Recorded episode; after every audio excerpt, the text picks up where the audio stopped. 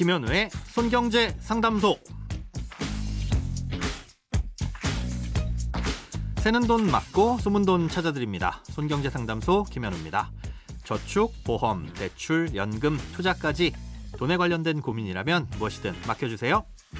오직 당신만을 위한 맞춤 상담. 먼저 오늘 사연 만나봅니다.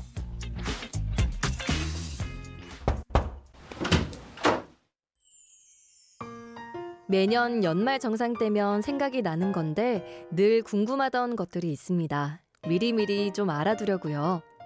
우선 제가 이해하는 연말정산은 예를 들어 근로소득이 1억 원이면 35%의 세금을 내야 하니 1년에 3,500만 원의 세금을 납부하는 것이고 연말정산은 3,500만 원 한도에서 돌려받기 위한 서류 작업인 거죠. 그런데 1억을 내가 다 사용했다더라도 세금을 돌려주는 지출 항목이 있고 아닌 게 있는 것으로 이해하고 있는데 맞는 건가요?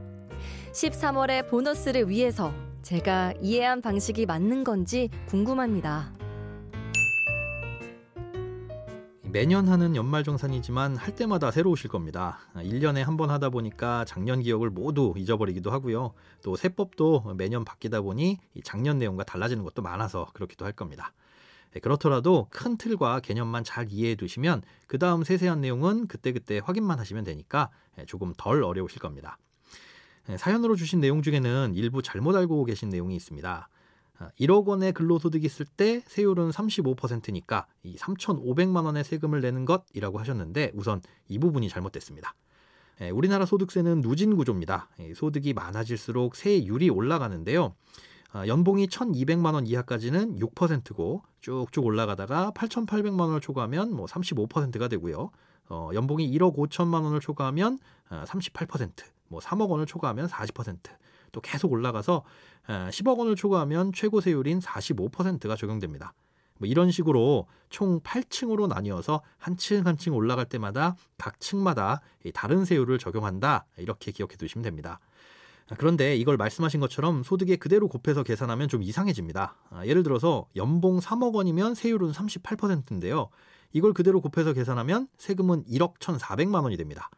그런데 만약 여기에서 연봉이 100원 올라서 3억 100원이 되면 어, 세율이 40%라서 같은 방식으로 계산하면 내야 할 세금이 1억 2천만 원이 넘어가 버립니다. 단돈 100원 더 벌었다가 세금이 600만 원이 늘어나게 되는 이상한 일이 벌어지죠.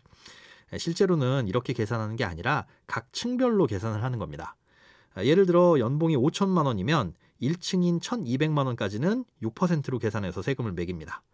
그 다음 1,200만 원을 초과한 만큼은 2층의 세율을 매겨야 되겠죠. 2층은 1,200만 원을 초과한 부분부터 4,600만 원 이하까지인데요. 여긴 15%로 계산하고요. 다음 3층은 4,600만 원 초과분부터 8,800만 원까지 24%를 적용하는데 아까 연봉이 5천만 원이라고 했으니까 4,600만 원을 초과한 금액은 400만 원이고 어, 24%의 세율은 이 400만 원에 대해서만 적용하는 겁니다. 에, 좀 복잡하지만 어느 정도 이해가 되셨죠? 어, 이 계산을 단순화하기 위해서 누진공제라는 걸 적용하는데요. 5천만 원에 대한 세금을 계산할 때는 그냥 전체에다가 24%의 세율을 곱한 다음에 해당 구간의 누진 공제액 522만 원만 빼면 이 복잡한 과정이 생략되고 바로 세금이 산출됩니다. 아, 이 누진 공제액이라는 건 각 층별로 미리 계산돼서 정해져 있고요.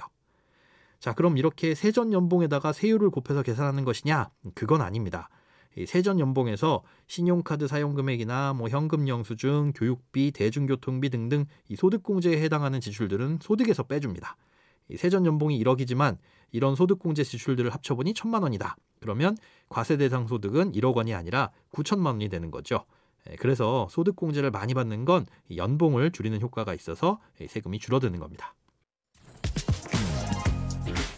크고 작은 돈 걱정 혼자 끙끙 앓지 마시고 imbc.com 손경제상담소 홈페이지에 사연 남겨주세요. 검색창에 손경제상담소를 검색하시면 쉽게 들어오실 수 있습니다.